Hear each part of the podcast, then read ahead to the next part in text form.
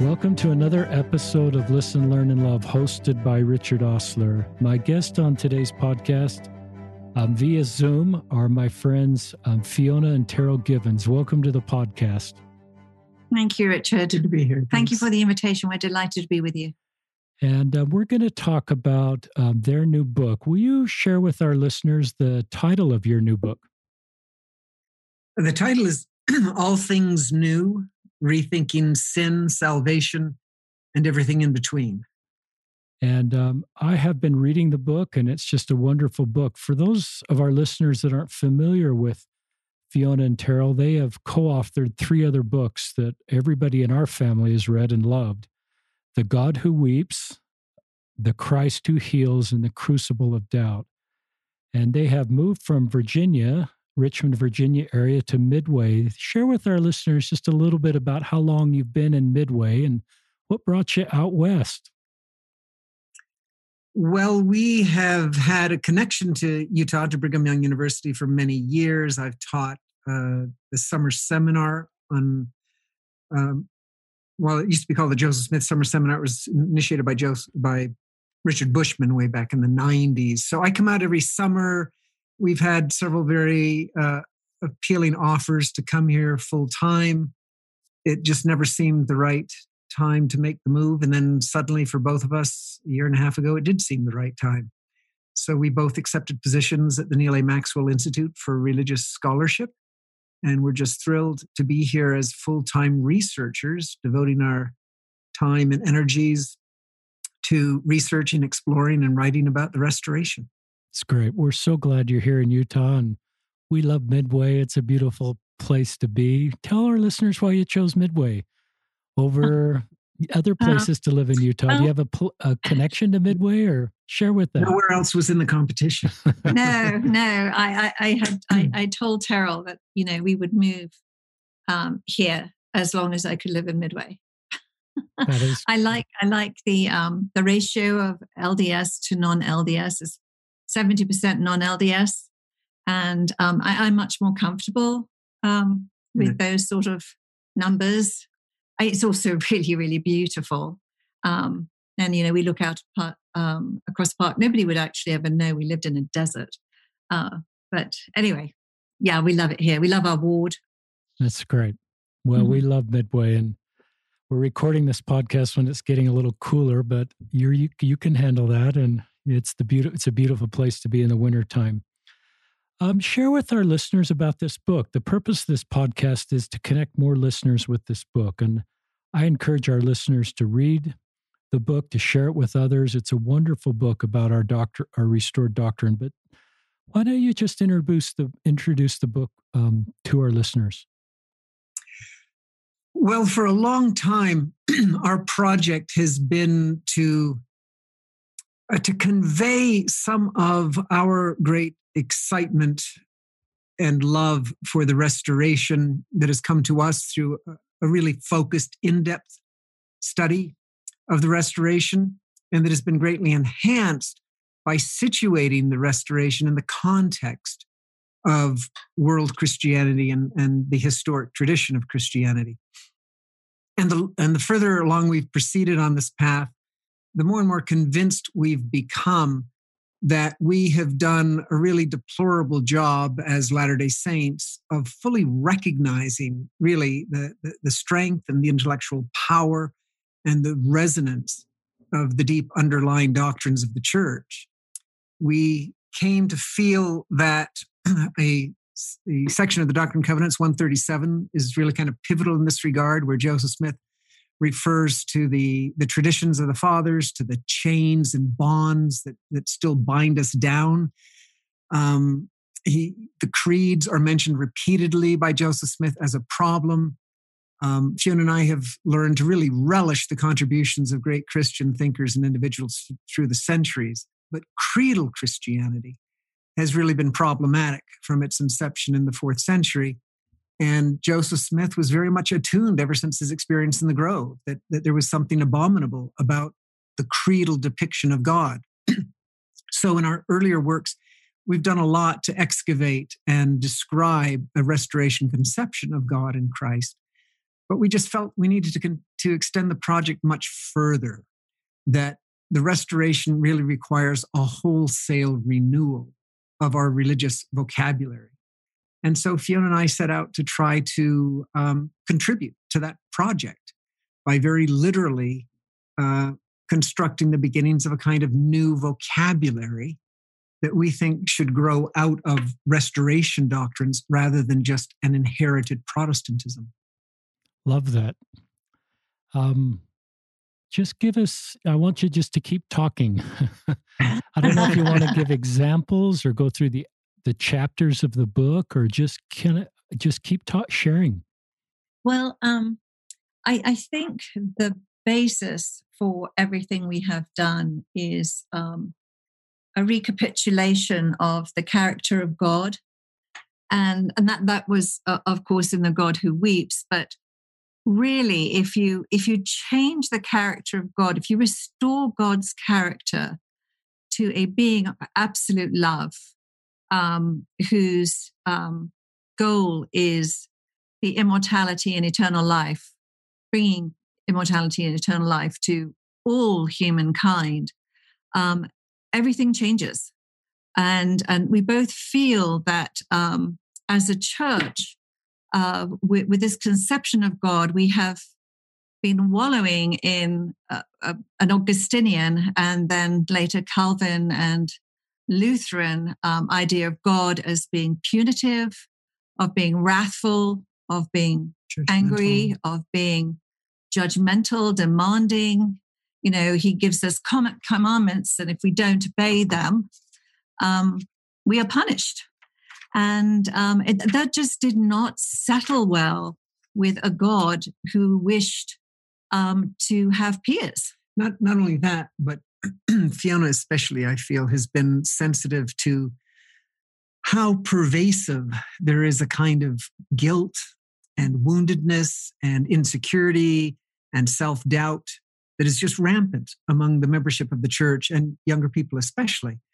And so we take very, very seriously the prophecy that was pronounced to Nephi in First Nephi chapter 13 by the angel. And we, we like to use the 1830 edition because in some cases we like its translation better. And in the 1830 edition of First Nephi 13, the angel tells Nephi that in the latter days the world will be in a state of awful woundedness. We think that's a really powerful and telling image. And the angel explains why. He says, on account of the loss of the plain and precious things. So it seems to us that what we have in that verse is a diagnosis of the problem, uh, an explanation of the cause, and an implicit solution. And clearly, the cause would be the false Christian precepts that have been inherited by the modern world.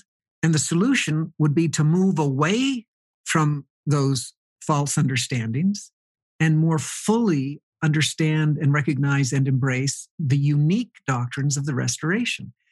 And so we feel that if our people could more accurately understand what is meant by salvation, by the fall, by sin, by justice, by worthiness, atonement, forgiveness. Those are all some of the concepts that, that we examine. And the, the first part of our book is, it can be heavy going for some people because it's an attempt to give a historical background to explain how it is that we have arrived at our current state of understanding. So let me, let me just give you one example of where history really becomes vital to understand this. Uh, the New Testament uh, refers repeatedly, right, to the principle of repentance. And in the Greek language, the word for repentance is metanoeo.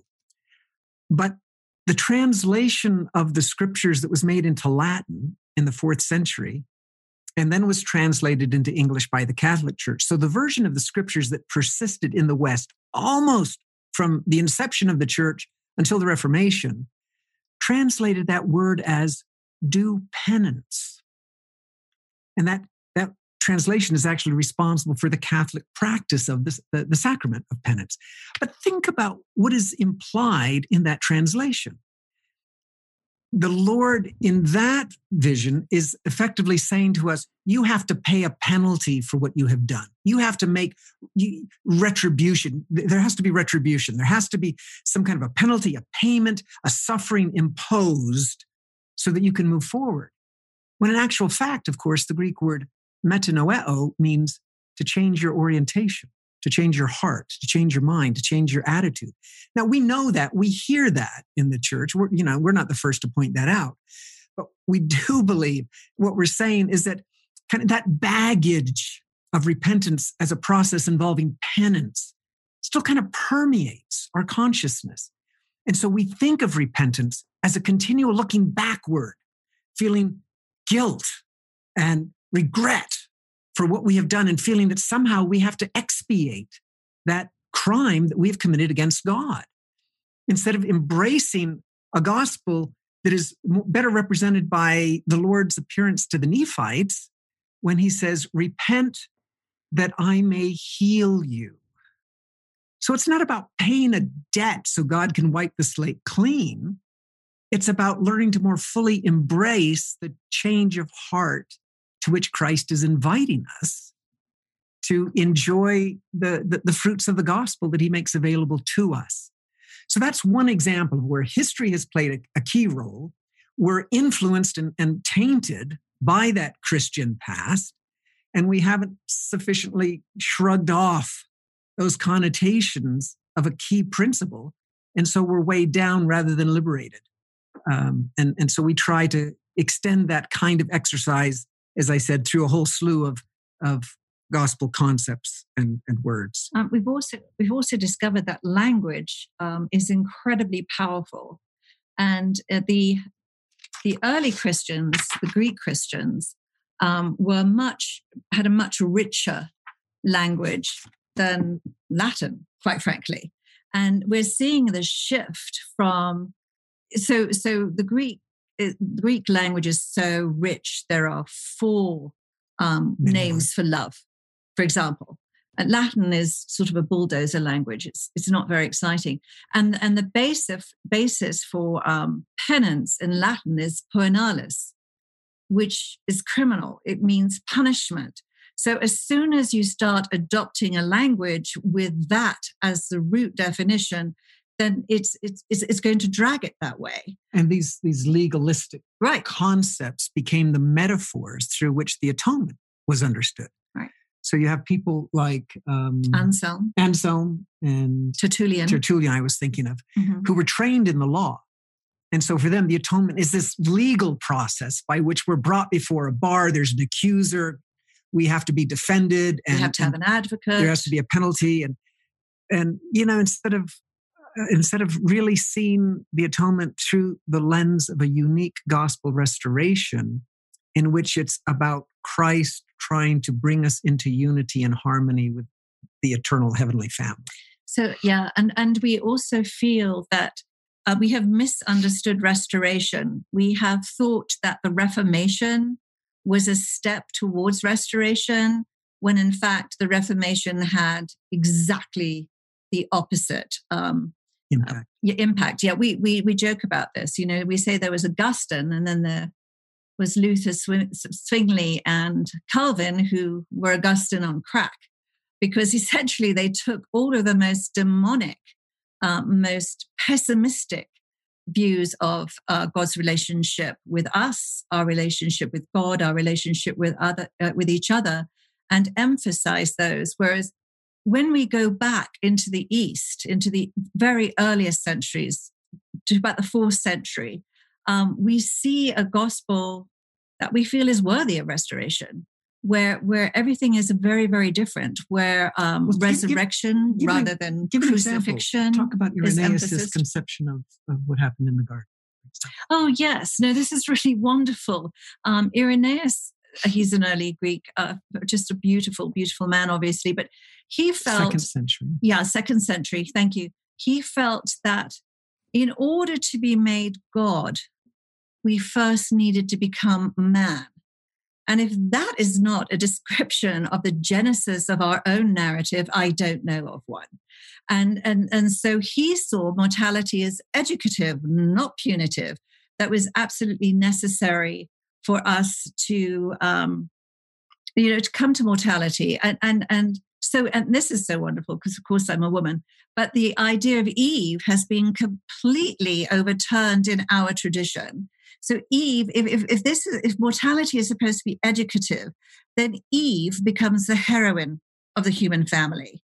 And it is her courage and her um, love not only of god but of each one of us that prompted her to eat of the fruit of the tree of life. Now, we also have to understand that that biblical text has been altered quite dramatically.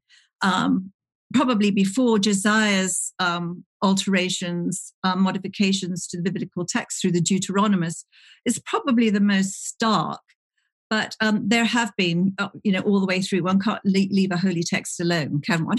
Anyway, so we have this ridiculous situation where God tells Adam and Eve to eat of the fruit of the tree of life, uh, or the tree, forgive me, the tree of knowledge of good and evil. Oh, no, he says, you, oh, sorry, yes. He says, you need to have children. We need to invite all of these children into mortality. And the only way you can do this is by eating the fruit of the tree of knowledge of good and evil. And then when Eve eats of the fruit of the knowledge of good and evil, then, then God has a change of mind and is suddenly really angry and, and curses them both. Uh, and we have to, when there are things that jar so much in the biblical text, we, we have to, you know, that's why I love the idea of searching the scriptures. We have to search for those things that are good and beautiful and true and understand that the scriptures are replete with those things that are not. And if God's behavior is not worthy of God, that is not our God. And so, in, in, in our understanding, Eve um, eats the fruit of that tree and they are able to have children. There's, they're not having children without eating of that tree. And I think a lot of people don't read as far as Genesis chapter 3, verse 22, when God says they have become as one of us all other theologians, as far as we know, either say that's sardonic or God is being sarcastic. Um, but nobody reads it on face value because, of course, we can't. We fell. But in our tradition, it is an ascent. We can only become like God, as Irenaeus said, if we become mortal. And so, um, so, so it's very exciting. So, consequently, for example, to give another concrete instance, the concept of sin mm. has a radically different complexion in restoration understanding because as is clearly taught to eve in the book of moses we have to partake of the bitter in order to know the sweet. And so sin becomes associated with bitterness. Sin becomes associated with those actions and attitudes and deeds that incur pain right. and are bitter. So, and yeah so sin sin is injurious. It's something that is injurious to us and to our relationships with others. But sin, in this conception of what happens in the garden, is the inevitable uh, consequence. Uh, what's the word I'm looking that? for? Uh, collateral damage. Oh, right. It's the collateral damage of the process by which we become like God, by having to be immersed in a world of experience and hostility and oppositions and and and struggling our way forward in a kind of murkiness. Love and that. So, really love that. So, so the atonement isn't a rescue plan mm. to salvage a catastrophic failure. It is part of the grand design all along to heal the collateral damage that is incident to the main objective of gaining experience and becoming like God. So it's just such an affirming, positive, beautiful kind of conception that, that has no room for, for self reproach and self recrimination and, and these feelings of inadequacy and failure, shame and shame, guilt. Um, so that's another distinction that we try to make in this vocabulary is that, of course, godly remorse has a place. What, but, but, but the difference between remorse and guilt, as we would like to mm-hmm. emphasize, is that guilt is all self preoccupied. Guilt is, oh, woe is me, and I feel bad, and I failed myself, and I feel. Whereas remorse is, oh, this is terrible, the pain that I have caused you. I'm so sorry. I feel so bad for the consequences on those around. That's the godly sorrow and that, that, that the Lord is looking for and that is inevitable as we grow in empathy and compassion. It's also very interesting that I think I think we all have to be we have to reach a paradigm or I think we're skirting on this paradigm but I think it's universal there's an incredible amount of um, really brilliant scholarship now being produced on trauma and um, so, for example, there is that very disquieting verse in, in the Old Testament where God says, you know, the sins will be on your children. Visited upon. Visited upon the children to the third, or punishment probably, until the third and fourth generation. Well, that's rather cruel and unfair. I mean, what did those children do? But if we re examine that in the idea of trauma, then we have a much clearer understanding of what sin means. Um, and, and we have generational trauma. Um, and all of us are born wounded, quite honestly, because we're carrying we're, we're carrying strains from our parents, whether you know mental illness, um, disease, cancer. We're, we're carrying it all. So we really are are starting off um, with a negative um, because we're born wounded, and as we go through life, we experience even more woundedness. And so, what God is looking at, we believe, is, is a really wounded people. And so, Christ's atonement has nothing to do with sin and very little to do with the cross, with the crucifixion. Christ's atonement has everything to do with healing. Every, everything Christ does in his ministry is healing the psychologically, emotionally, and physically ill. So this, every day. So this is where history plays a useful part in reinforcing this understanding as well, because even now, in our own version of the scriptures, if you go back to the Old Testament prophecies about Christ, what is the concept that is foregrounded?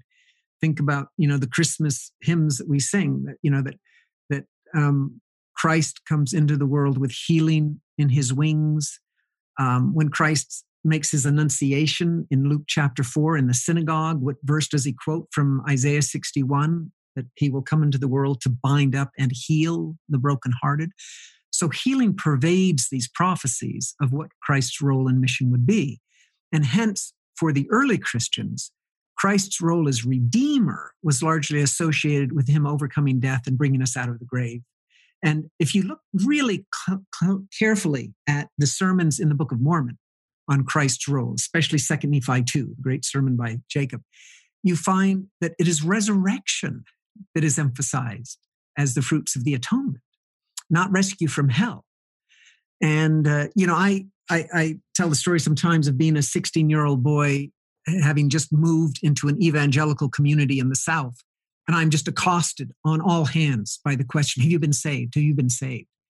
And I remember I wasn't very religiously inclined at that epoch in my life, and that only further distanced me from any interest in God, because why should I start from a position of deficit where I need to be rescued from something that isn't my own fault?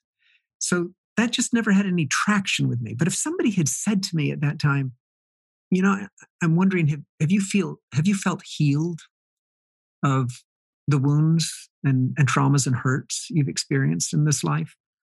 Well, that at least would have caught my attention. I would have thought that's that's a question that makes sense.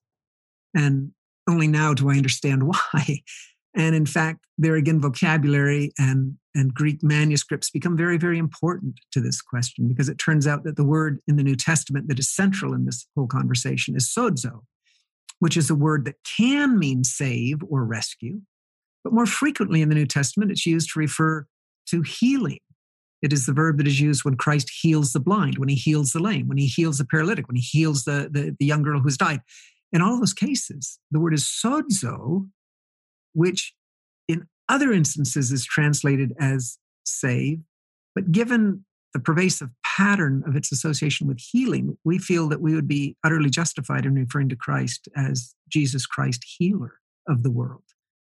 And we think that's a lovelier and more resonant image than this kind of you know vague kind of amorphous concept of savior which well, what does that mean right so and also again you know we, we do believe that joseph was reaching right back into those early centuries immediately post christ um, and and people have described the christian community Uh, they describe the Christian community as being diverse and um, an egalitarianism that exists there that does not exist today. And also this um, incredible joy, incredible joy. And it was focused on the resurrection.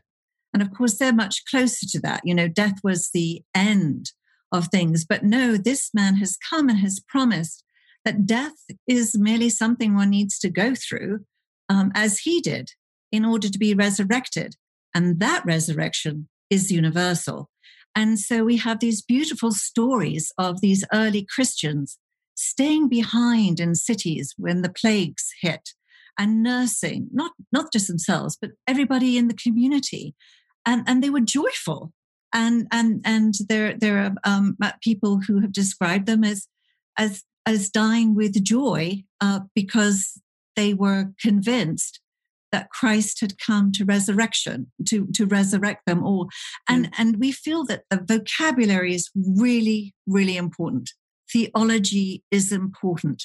And if we emphasize, as I think they did, this, this really optimistic, you know, as David Bentley Hart has said, you know, Christ came into the world and made a completely radical shift, a universal shift, um, because we're all God's children. But this idea of of the joy these people live their lives with joy. We're not seeing an awful you're, lot of people living lives with joy in our church at the moment. No but you're you're also introducing fiona the notion of of community. Right and this is one of the really lovely patterns that emerges early on in the restoration think about the the vision of the tree of life that lehi has and his immediate concern in this tableau that opens before him is what is what is the fate of my children or think of Enos, who secures his own salvation, then immediately begins to wonder, well, what about my brethren? What about the Lamanites? And then Joseph Smith enacts this pattern, right?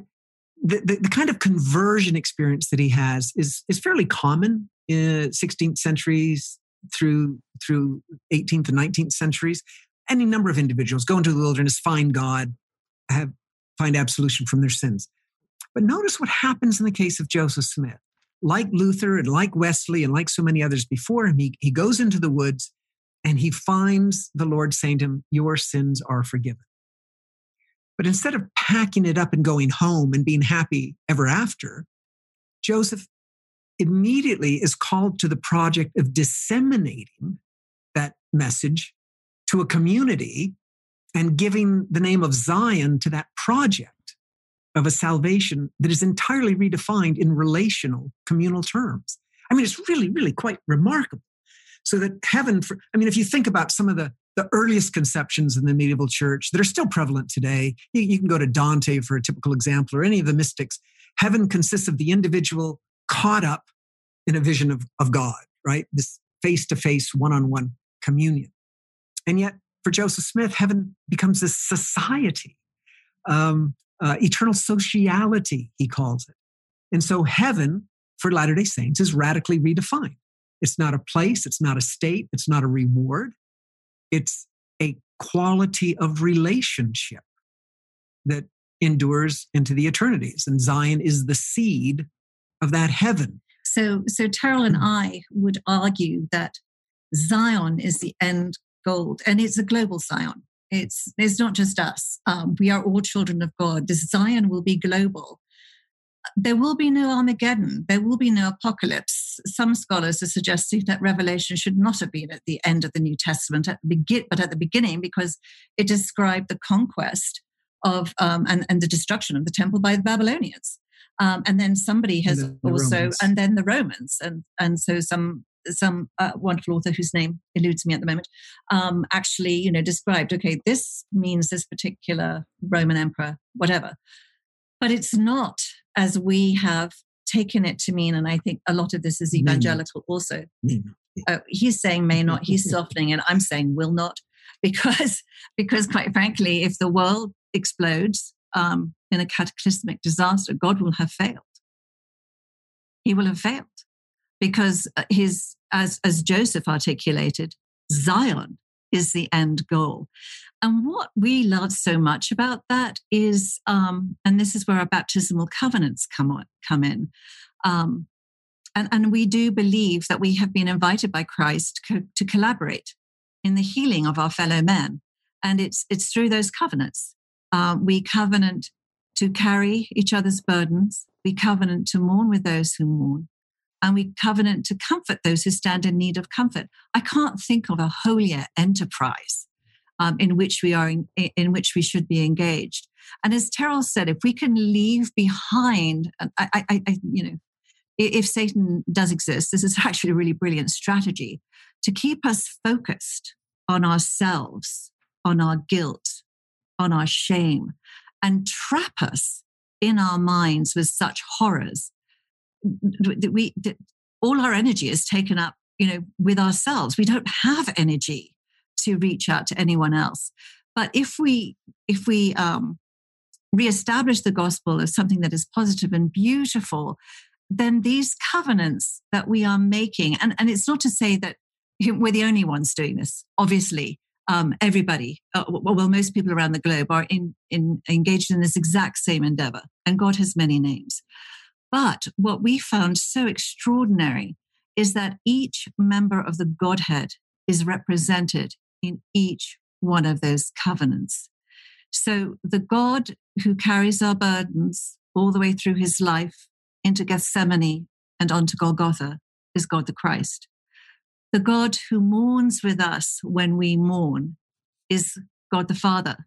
And the God who comforts us when we stand in need of comfort is God the Holy Spirit. And so it's this beautiful, collaborative engagement when we when we are working with the Godhead to bring about healing. I can't think of anything more beautiful. It certainly expanded my heart, my my mind and my heart uh, considerably. This that's a beautiful segment. Um, I just resonate with everything you're saying. This woundedness is a word that I've really picked up in the last few years, and I've recognized more my own woundedness and have been willing to be more open with myself and others. And on the outside at age 60, with the you know, I don't look very wounded. but if I'm honest, I've, there's a lot of woundedness. And I love your idea that we were born wounded. Mm-hmm. And that and that the gospel of Jesus Christ heals us. I used to think that was just from sin, but I recognize a lot of my woundedness is not sin related, and right. it's trauma related, and it's all these other things. Do we, when I turn to Christ, to either take on my woundedness and heal me, or turn to Him because of sin? Do I add to his burden? Um, or just help our listeners because I think sometimes we're nervous about turning to God or Christ oh, because we're going to add to their burden. That's such a brilliant question, Can Richard. I, no, no, we we don't. We and when we are alleviating it. So when there is no burden to Christ um, in carrying our woundedness, and this is why He came is to is so that we have the promise that eventually our wounds will be healed. Some of them will not be healed in this life, but it, but it's a joy. I mean, if we think of ourselves um, as as contributing to someone else's well-being, to contributing to someone else's healing, that is no burden on us. We we are I don't know. It's, it's a greater capacity, a greater freedom, a greater joy, a greater love. Can I? And I sorry, and I feel yeah, I know. I'll let you in in just a second. um, but um, and and we feel that that Christ feels exactly that way. It is no burden. It, it, it is love, and uh, uh, because He can contribute to our healing. So, well, actually, no, we contribute. So he could, heals. so could I could I read just a passage from our please book that I think addresses your question very directly. And this comes from a dream that Truman Madsen relates. And not every listener is familiar with Truman Madsen. He was a great professor of religion and a philosopher at BYU a few decades back. He said, We just come from a parched visit to Egypt and the Sinai Desert. We had reminded our students of one of the few self regarding cries of the Savior from the cross I thirst, to which the response was a sponge of vinegar. That night I had a dream I was beaten down on my hands and knees and was conscious of a burning thirst. As I lifted to my lips a small cup of liquid, an unearthly liquid, cool, radiant, delicious, I felt a pair of compassionate hands behind me but not touching. This very presence near my head and neck created a comfortable, blessed feeling. And then the miracle. As I drank in exquisite relief, the cup filled continually to the top.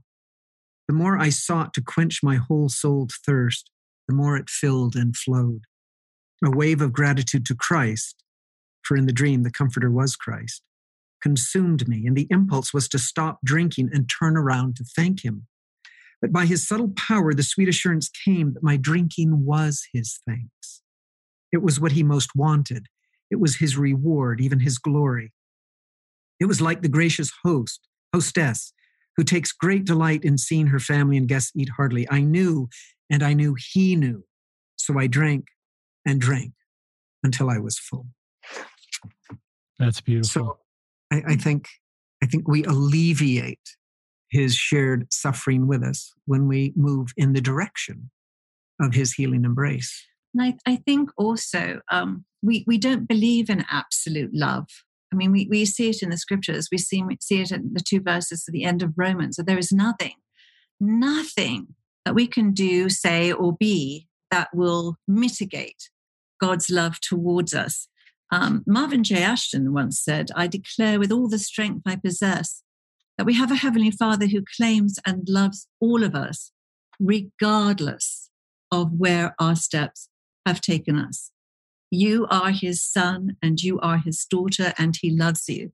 And then um, that, Terryl's prompted me. I'd love to quote this too. It's, it's, it's from a friend. It was one of those miraculous things that uh, just dropped into our lives as we were completing the book. Um, she, uh, by all accounts, she would have been seen to have lived a depraved life. She said, spent most of her time on the dark net. And then one evening, she was in incredible pain. And this is what she writes I thought of Christ as a condemning being who demanded blind following or else packed you off to a burning abyss. I thought if I were to feel anything, it would be the disgust of a being who had seen my whole life in detail, knew the mountain of things I had done wrong in his book, and was repulsed. Instead, I felt something that will never leave me my mind could not have manufactured it. If I could have invented something so beautiful, I would have done it a long time ago. I felt that everything about me and my life, every moment of grief, joy, heartache, trauma, and darkness, was all perfectly understood, and none of it was condemned. I didn't feel guilted, shamed, or rejected. I felt loved not in the watery way society often uses the word. It was deep as an ocean, it was rich as cream, it was without bounds or conditions. Wow. That's powerful. That's the gospel of Jesus Christ.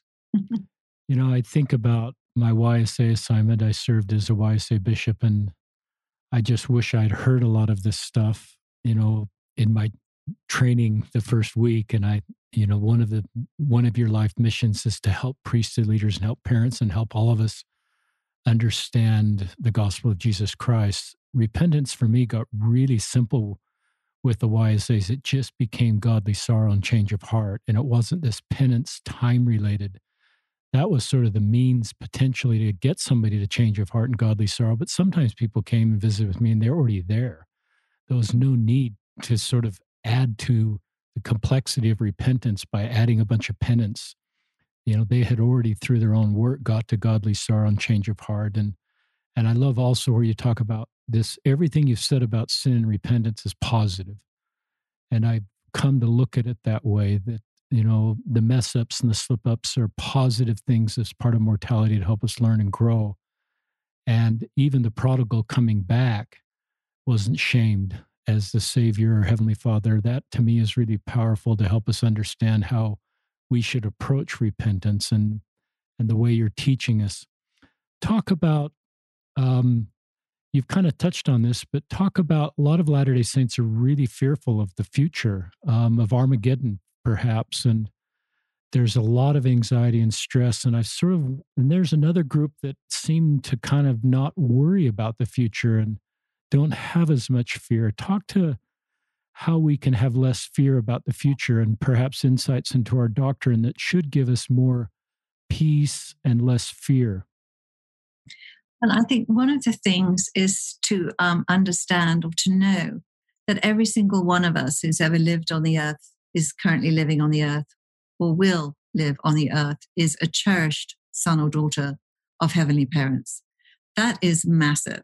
And their work and glory is to bring to pass immortality and eternal life of every single one of their children. I think that helps considerably. I think also um, switching out Armageddon and apocalypse with Zion. So people think of the uh, the I think one of the sentences that scares people is that the earth will be consumed by fire. And unfortunately, since 1945, um, we think of nuclear holocaust and that we will be the cause of it. But the, the most dominant characteristic of the Holy Spirit is fire. Now, if we were wow. to replace the earth is consumed by fire as the earth being consumed by the Holy Spirit, I, I, think we are actually on a better course to what our end will be. And um, and and and we we have it. We have this pronouncement. Jesus says, "I will come to the earth, to Zion, with Zion, and we will fall upon their necks, and they will fall upon our necks, and I will make my abode with them." You can't do that if the uh, Earth has been, been destroyed. destroyed. That doesn't. That can't happen. And so I think there are those beautiful things that if we hang on to, if they resonate, if they expand your mind and your heart, they are true and beautiful and are of God. If what you hear or what you believe harrows the mind and constricts the heart, that is not God speaking. I also find just a great deal of inspiration in the stance of both President Nelson and President Hinckley, who preceded him. I always thought if anybody is close enough to the center of inspiration to know what with what attitude we should face the future, it's them. And they're incredibly optimistic and positive. They both say, you know, our, our best days are yet ahead of us, that there is no reason to, to, to fear and, and mourn and, you know, shelter in your fallout um, shelter, that there there is just a kind of sense of no we're just we're just really well into the process of building zion and just carry on with the kind of optimism that befits our doctrine. I love that. And i do love those two prophets. Um i've question just came to mind talk to parents that have kids that have stepped away from the church and they're worried about empty seats in the next life and their eternal family not being together talk to talk to families that have people that have left the church? Well, you know, the there's a reason why we used to celebrate what was called the principle of eternal progression. We don't talk about that as much anymore, sadly, because there was a revolt against that doctrine in the 1950s and 60s and 70s. But Joseph Smith said nobody will ever stay in hell longer than is necessary for them to feel the pull that lifts them out. Brigham Young, Lorenzo Snow, uh, Wilford Woodruff, they all taught that God would not give up on any of us and that we would eventually all, everyone without exception, find their way back into the presence of our Heavenly Father. Now, that's not a universalism per se. It doesn't mean salvation is never automatic. What it does mean is that nobody could better exemplify the words of, of Elder Hales than Heavenly Father himself. I remember as a father sitting in the congregation not all that many years ago when Elder, was it Robert D. Hales, yeah. right, gave his, his one of his last public addresses. And he looked out with great beseeching in his eyes and he said, Parents of the church, I plead with you. Never, never, never shut the doors of your heart to your children. And I think I, I recognized in that moment, well, then certainly we don't have a Heavenly Father who will ever shut the door of his heart to us. Um, it was just taught as a truism that God will never give up on any of us. And as I said, we had a kind of reaction against this with Joseph Fielding Smith and Bruce R. McConkie, who taught a different, more rigorous Old Testament version of a judgmental, wrathful God for whom there would be no second chances. That was never the mainstream teaching of the early church. And the church has never officially embraced that view. So we are personally convinced, we, we don't teach this as doctrine, we teach it as our understanding of the historical record, that we believe it has always been the understanding of the founders of the church that there will always be eternal progression. And I, I think also we, we have sort of scriptural affirmation for that. Um, when Alvin died, it crushed Joseph. And um, his mother said he never recovered from that tragedy. And so, as um, as Joseph is exploring the kingdoms in section seventy in section seventy six, thank you, darling. And um, you know, of course, Alvin is always there, always there in his mind. How does he fit into the gospel? He was not baptized. He died uncatechized. Therefore, he was going to hell, or he was in hell. And so when, when he's reading about the great and noble peace, people of the earth, Alvin is there. Absolutely, he is one. So he is comforted. Alvin is not in hell, he's hmm. in the terrestrial kingdom. But then in section 137, Joseph expresses his absolute shock that Alvin is in the celestial kingdom. Alvin has moved. He's moved from the terrestrial kingdom to the celestial kingdom and that's documented in our scriptural text so i i think i think that would that helps me considerably i love having things that are supported by the scriptural text and it and that definitely does so this idea that no one will be left behind we're, we're all progressing at, at, at different times different stages we're all different but that the promise is there immortality and eternal life this is god's work and glory and i'm pretty sure they are up to the task.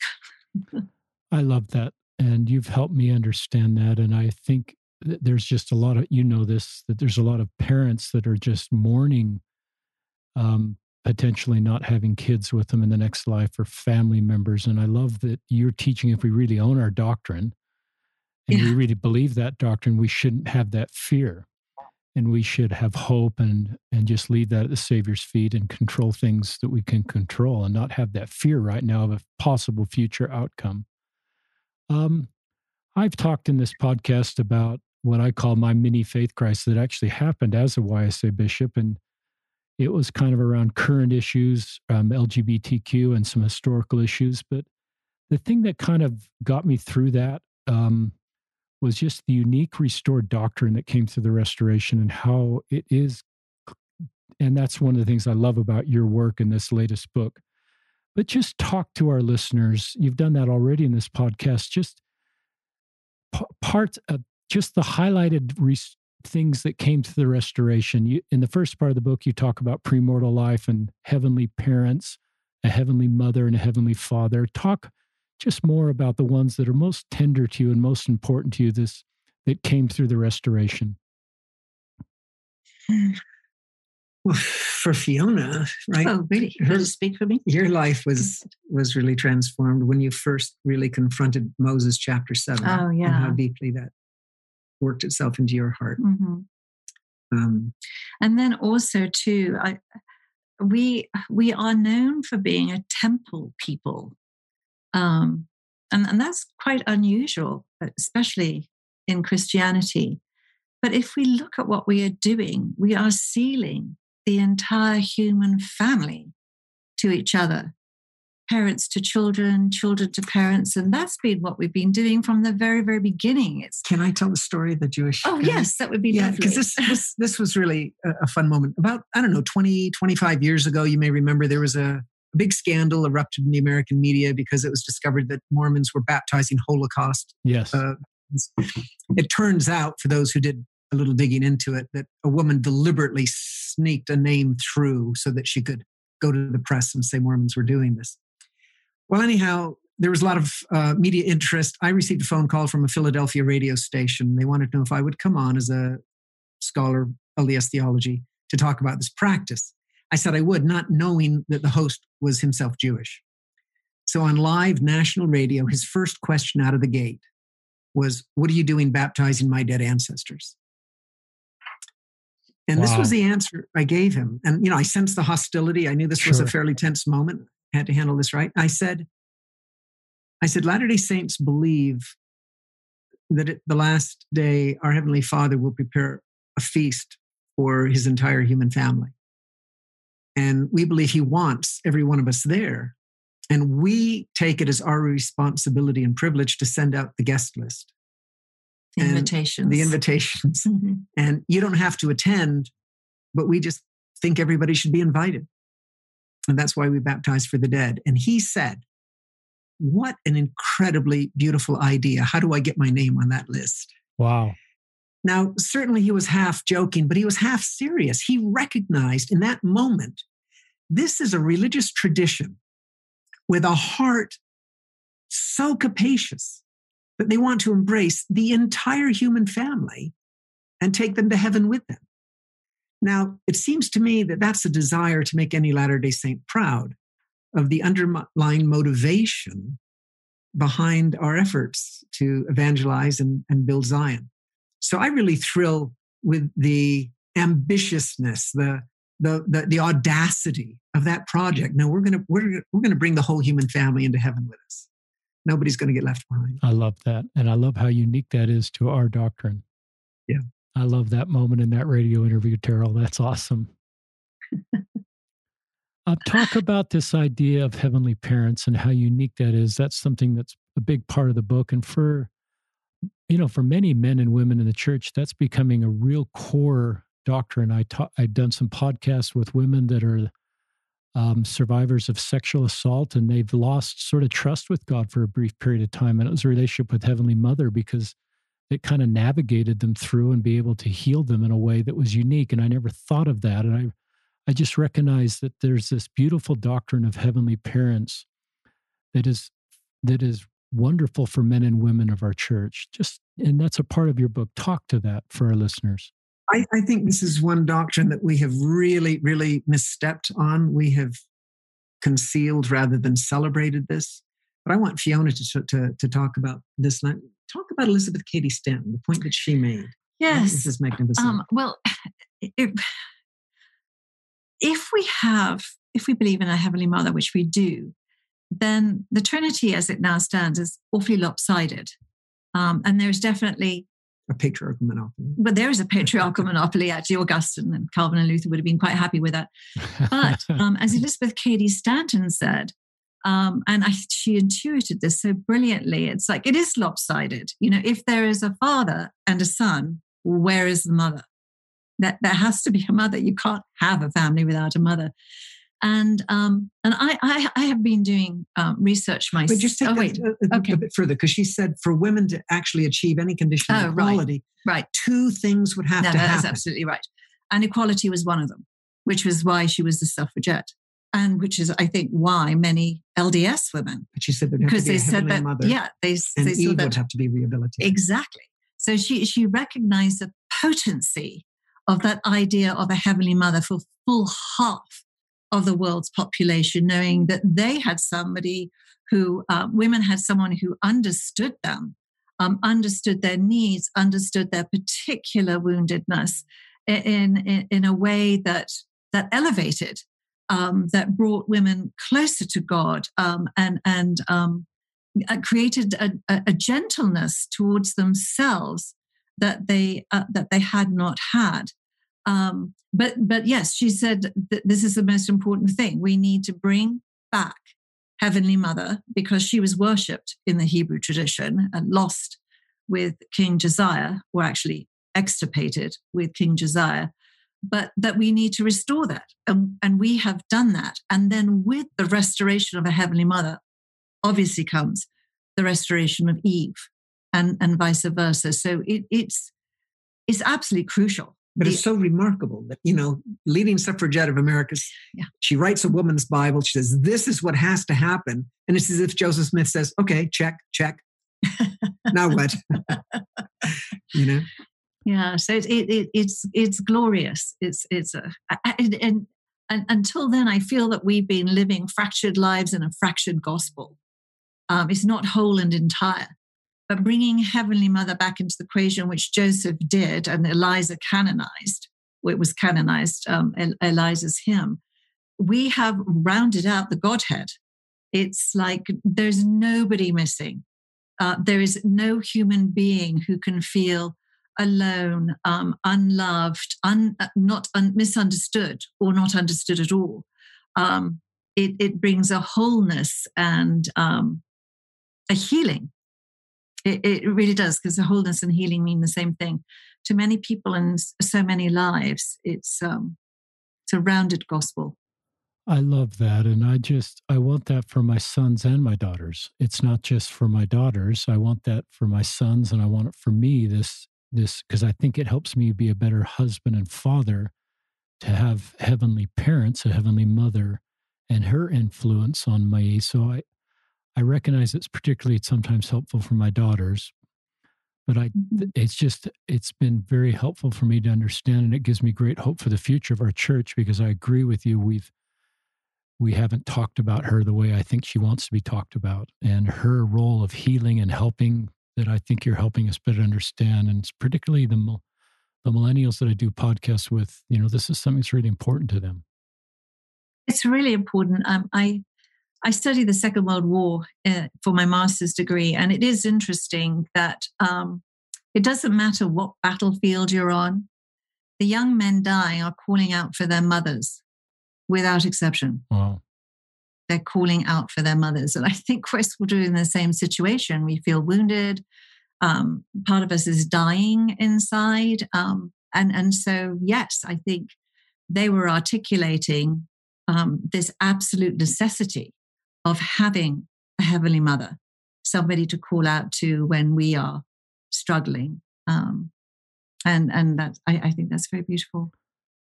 Talk about um, sometimes you know we and we talk about working out our own salvation or kind of this transactional relationship. And the more i think about you know we've it's maybe our puritan roots is well i'll kind of do this on my own or i'll kind of you know you you figure your path out. And i think as you're talking we all need each other and we're all as a group helping each other make our way forward. And we we need each other and we need vulnerable, honest connections with people to help us move forward, including our relationship with Heavenly Parents and our Savior.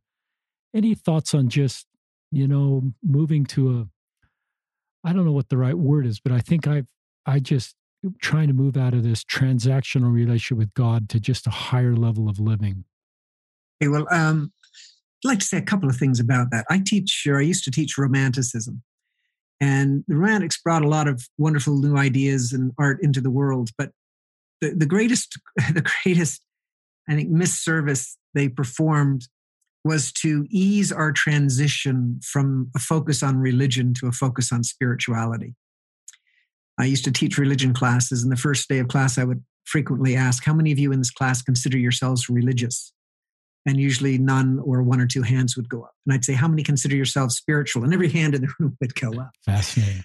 Well, you know, it not not until President Nelson have we had a leader, I think, who recognized how insidious that development can be. Because religion, by virtue of its root, ligare, right, means connection, bonds, like ligament. So religion is emphatically a communal enterprise. It's about living this, the second great commandment and thereby fulfilling the first, right? It's about loving this community and learning how to, to serve and be committed to the other. Spirituality is all about the self. It's about my development, my encounter with God. And so the church, I think, is fighting against powerful cultural currents in this regard that people think they can fulfill the purposes of religion if they wander off by themselves and have an encounter with a sacred tree, when that has absolutely nothing in common with the kind of religion toward which Christ was trying to move us. I think you're absolutely right, Richard. Um, when this this country, this country in particular, was founded on a particularly malevolent form of Puritanism that came over um, with the English Puritans. And it has um, seeped into every aspect of the society social, political, religious. And we are, these are, these are really destructive. These are the bonds with which we have been tied. And um, and we need to break out of them in order to to live full um, and generous lives. It was Terryl actually who I've read Moses seven. I don't know how many times, but in his last pass at Moses 7, he recognized that God the Father had reversed the two great commandments, which was absolutely extraordinary. You know, the, the God the Father is, is weeping because his children um, hate their own blood. They're, they're fighting and quarreling with one another. And as parents, we all know that, that our, our greatest sorrow is when our children don't get along our greatest joy is when they when they can forge strong relationships with each other and so we worshiping god is serving each other that's how we worship god and if we recognize that it's i mean it makes they're so much sense separate. they're not two separate things. things but but that is how we worship god by the way we treat each other by the way we live our baptismal covenants and I, I just think that switch is absolutely important because God's concern is other. It's not himself. If, if, if, we if we say that the first great commandment is, you know, God wants the glory, He wants all attention on Himself. What sort of a God is that? But we as Latter Day Saints worship a God whose priorities are reversed. It's not Himself about which He's concerned, um, or they are concerned. It is the children about whom they are concerned, and uh, any glory and any worship we can give to God is to is to take care of each other. Well, that with each other. That brings tears to my eyes, to be honest. And I just think of a great awakening I'm sensing, particularly with younger Latter day Saints, looking at just uh, their baptism covenants in the context of who are the most marginalized groups of people and what's my responsibility to them, or Mother Earth and environmental issues.